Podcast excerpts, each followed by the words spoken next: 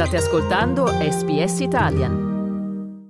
Io sono Andrea Pagani, voi siete all'ascolto di un podcast in italiano di SBS, parliamo di Russia e di conflitto russo-ucraino. Russia dovette, continua a tenere banco la morte del dissidente Alexei Navalny, morto venerdì scorso nella colonia penale nella quale stava scontando una pena di oltre 30 anni. Noi di questo, delle conseguenze dello stato attuale delle eh, rivendicazioni e del del, della situazione geopolitica, alla luce anche di alcune dichiarazioni al fulmicotone di Joe Biden contro Vladimir Putin, parleremo con lo storico giornalista esperto di storia russa Giuseppe D'Amato, al quale innanzitutto diamo il buongiorno e ringraziamo per il tempo che ci sta dedicando. Ciao Giuseppe. Buongiorno Australia. Dunque Giuseppe, appunto parliamo dal caso Navalny che ovviamente continua a tenere banco, ne abbiamo già parlato nella, nel programma di lunedì assieme a te. Per quanto riguarda un aggiornamento dei fatti, partiamo da delle dichiarazioni della mamma di Navalny che ha avuto modo di confrontarsi con gli ufficiali russi, sentiamo le sue dichiarazioni, un estratto delle sue dichiarazioni. Vogliono seppellire il corpo di mio figlio in gran segreto senza che io possa salutarlo un'ultima volta. Vogliono portarmi in un cimitero e dirmi qui sotto c'è tuo figlio. Io non ci sto. Voglio che tutti coloro che volevano bene Alexei possano rendergli l'ultimo saluto. Sto registrando questo video perché hanno iniziato a minacciarmi, mi hanno guardata negli occhi e mi hanno detto che se non accetterò i funerali segreti faranno qualcosa con il corpo di mio figlio.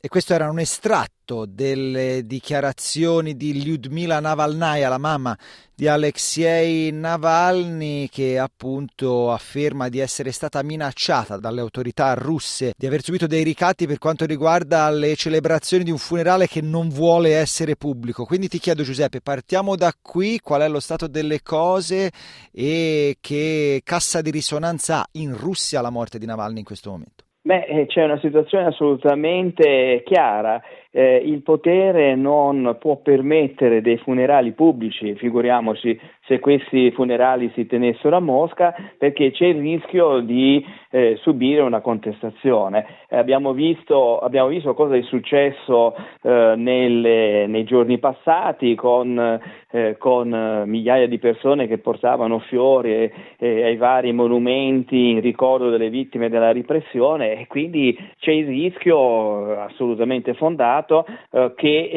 eh, questi funerali si possano trasformare in un qualcosa cosa che non è accettabile da parte del potere, soprattutto adesso che siamo in campagna elettorale e quindi la scena è tutta di Vladimir Putin eh, che sale su un eh, bombardiere strategico, che ribatte ai vari presidenti a destra e a sinistra, insomma l'uomo forte eh, come, come, noi l'abbiamo conosciuto e certo eh, un funerale pubblico si potrebbe trasformare in qualcosa di estremamente rischioso. E per quanto riguarda riguarda la eh, deflagrazione delle polemiche eh, relative al eh, caso Navalny, ovviamente tutti gli stati occidentali hanno preso una posizione chiara, tra cui anche l'Italia. Il ministro degli esteri Antonio Tajani ha dichiarato pieno sostegno all'Ucraina e presto ci sarà un accordo bilaterale di sicurezza con Kiev. Ecco, quindi ti chiedo, questo caso eh, legato alla morte di Navalny, come eh, è stato assorbito interpretato e utilizzato anche dall'altra parte della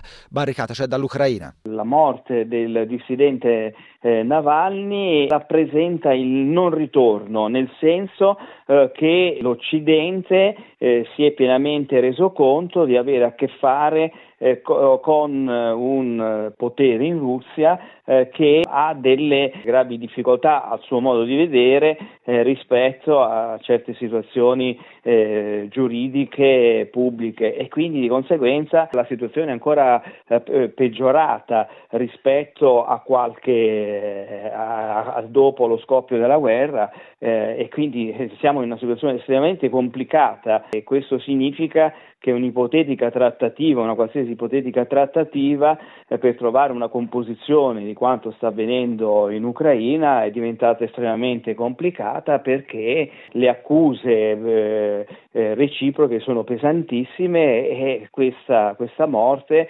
eh, è, è, stata presa personalmente dai vari leader europei e soprattutto eh, dagli Stati Uniti, è stata presa come un attacco a ben determinati diritti eh, che invece sono intoccabili. Eh, non dimentichiamo che il presidente americano Biden aveva detto a suo tempo, oh, cos'era, due anni fa, tre anni fa, quando c'era stato eh, l'avvelenamento eh, di Navalny, che eh, il, il, potere politico russo aveva eh, responsabilità e quindi Washington lo considerava responsabile e anche la Merkel a suo tempo fece una dichiarazione simile. Quindi la situazione diventa assolutamente ancora più pesante nel, nel senso dei rapporti reciproci eh, fra le varie leadership. E io intanto vi ricordo che siamo in collegamento con lo storico e giornalista esperto di storia politica russa Giuseppe D'Amato con il quale stiamo analizzando cosa è successo in questa settimana relativamente al conflitto russo-ucraino ma anche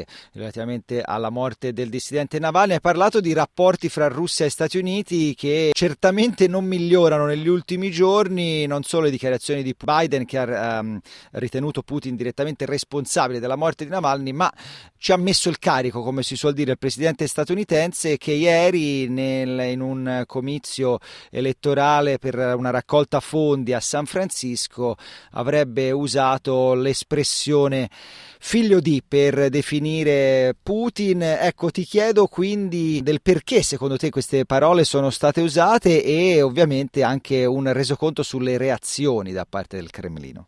Beh, eh, siamo in campagna elettorale sia negli Stati Uniti sia eh, in Russia e, e, logicamente i toni sono estremamente forti. Eh, la ragione principale è che eh, una parte dell'elettorato di Trump eh, potrebbe non votare più Trump eh, se il candidato repubblicano eh, fosse troppo vicino o non si distaccasse troppo eh, da alcune sue dichiarazioni di simpatia del passato verso, eh, verso Vladimir Putin. Quindi l'elemento russo all'interno della, della campagna elettorale americana è estremamente importante e potrebbe potrebbe eh, addirittura eh, far perdere voti decisivi a Trump. Questa è la ragione per cui eh, qualche giorno fa eh, il presidente Putin ha detto, ha dichiarato per me è meglio avere rapporti con Biden perché Biden è più prevedibile rispetto a Trump. Noi invece sappiamo assolutamente che non è così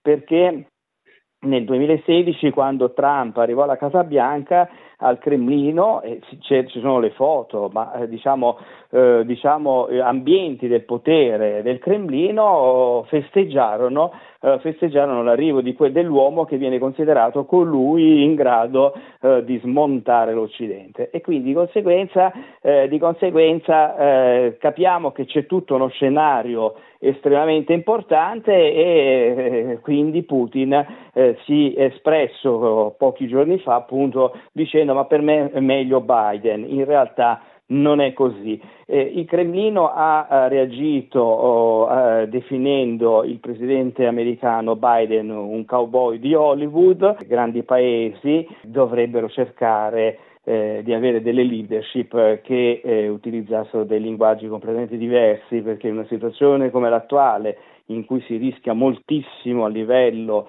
eh, internazionale, sarebbe meglio utilizzare linguaggi più consoni. Diciamo. Linguaggi che si rifacciano a una diplomazia quantomeno più moderata. Ecco, l'ultima analisi che volevo da te Giuseppe quest'oggi è relativa alla situazione sul fronte. Perché? Perché eh, mi stai dicendo che ovviamente la, le due campagne elettorali, ma soprattutto quella eh, americana, sono legate a doppio filo l'un con l'altra. Se dovesse vincere Trump potrebbero esserci grossi problemi per Kiev perché potrebbe mancare quel supporto che fino ad oggi c'è stato da parte degli Stati Uniti anche se questi 60 miliardi di dollari non vengono sbloccati dal Senato statunitense in questo momento ecco, per quanto riguarda la situazione sul fronte, ti chiedo eh, qual è lo stato attuale delle cose e quale potrebbe essere lo scenario più probabile. Mi rifaccio anche a un'analisi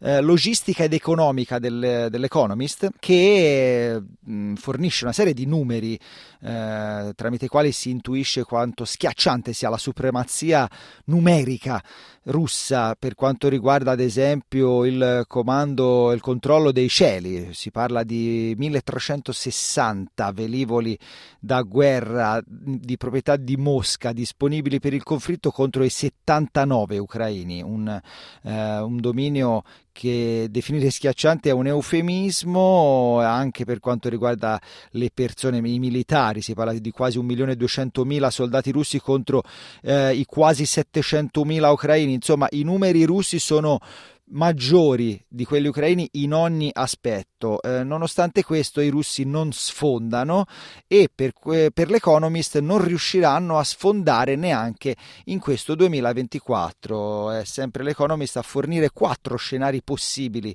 per quest'anno. Ecco, quindi secondo te Giuseppe cosa sta succedendo ma anche cosa succederà? Allora, lo stato attuale delle cose è che gli ucraini eh, i militari ucraini sono stanchi. Due, dopo due anni eh, di combattimenti e eh, hanno bisogno di rifiatare, non per questo eh, prossimamente ci dovrebbe essere una nuova mobilitazione che porti perlomeno eh, 100-200 mila uomini eh, per dare dei cambi. Questa è primo, la prima cosa. Dal punto di vista militare nell'ultimo periodo c'è stato eh, c'è stato un, un, leggero avanzamento con dei successi tattici da parte dei russi eh, e, e sul terreno e eh, con gli ucraini che sono in un momento di difficoltà, difficoltà soprattutto dovuto eh, allo eh, scarseggiare delle munizioni perché l'Occidente non è in grado più di rifornirlo eh, di, eh, come, eh, come, in precedenza e quindi vi sono delle difficoltà.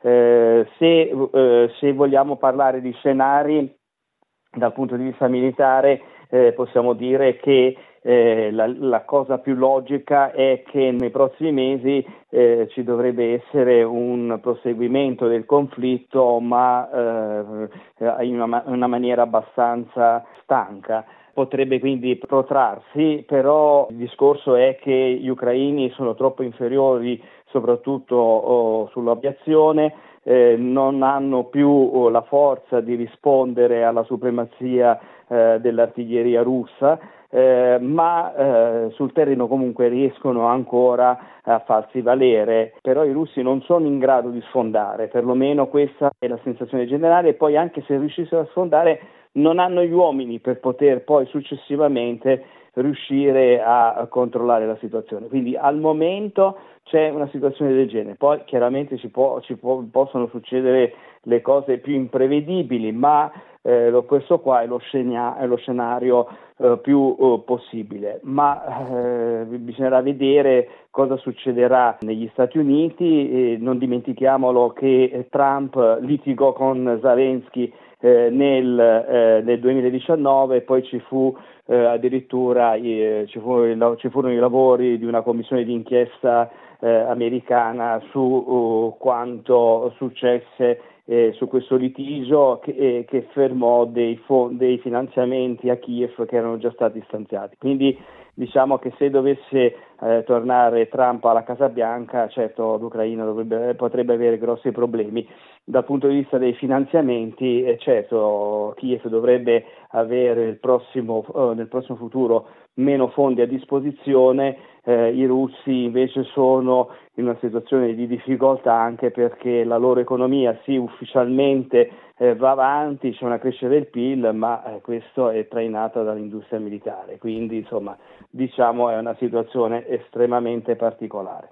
E chiudiamo con l'analisi di due anniversari prossimi. Siamo nel eh, mezzo dell'anniversario dell'Euromaidan di cui abbiamo parlato assieme la settimana scorsa e invece nella giornata di domani 24 di gennaio sono due anni dall'inizio di questa che hai definito nel tuo intervento della settimana scorsa come una terza fase di un conflitto che in realtà è iniziato dieci anni fa. Ecco, cosa ti senti di dire riguardo a questi due anniversari, Giuseppe? Eh beh, eh, l'Euromaidan è stato è la vera causa del, della tragedia russo-ucraina perché Kiev eh, si è staccata dalla Russia da, e ha scelto l'Occidente e, e, e la Russia ha reagito eh, fortissimamente, ha avuto quello che i russi lo chiamano il ritorno della Crimea alla madrepatria e poi contemporaneamente è scoppiato, è scoppiato appunto uh, questa, uh, questo conflitto uh, nel Donbass che è durato un anno e mezzo e poi successivamente è un conflitto congelato. E, e le, le, eh, le, ragioni di, dell'Euromaidan di dieci anni fa eh, sono tuttora il, la base, la volontà, eh, la volontà, degli ucraini, mentre eh, l'ultima parte, ossia quello che è successo dopo il 24 di febbraio del 2022, è un qualcosa eh, che eh, a livello, oh, a, livello, dei rapporti russo-ucraini ha, ha aggravato uh, questa frattura ha, ha, provocato una frattura ormai definitiva e contemporaneamente questa frattura definitiva fra Mosca e Kiev ha determinato anche una frattura quasi definitiva anche fra l'Occidente e l'amministrazione Putin. E noi nel frattempo ringraziamo Giuseppe D'Amato per la sua analisi come sempre informativa e precisa. Giuseppe, grazie e buona serata. Grazie a voi tutti, arrivederci. Cliccate mi piace, condividete, commentate, seguite SPS Italian su Facebook.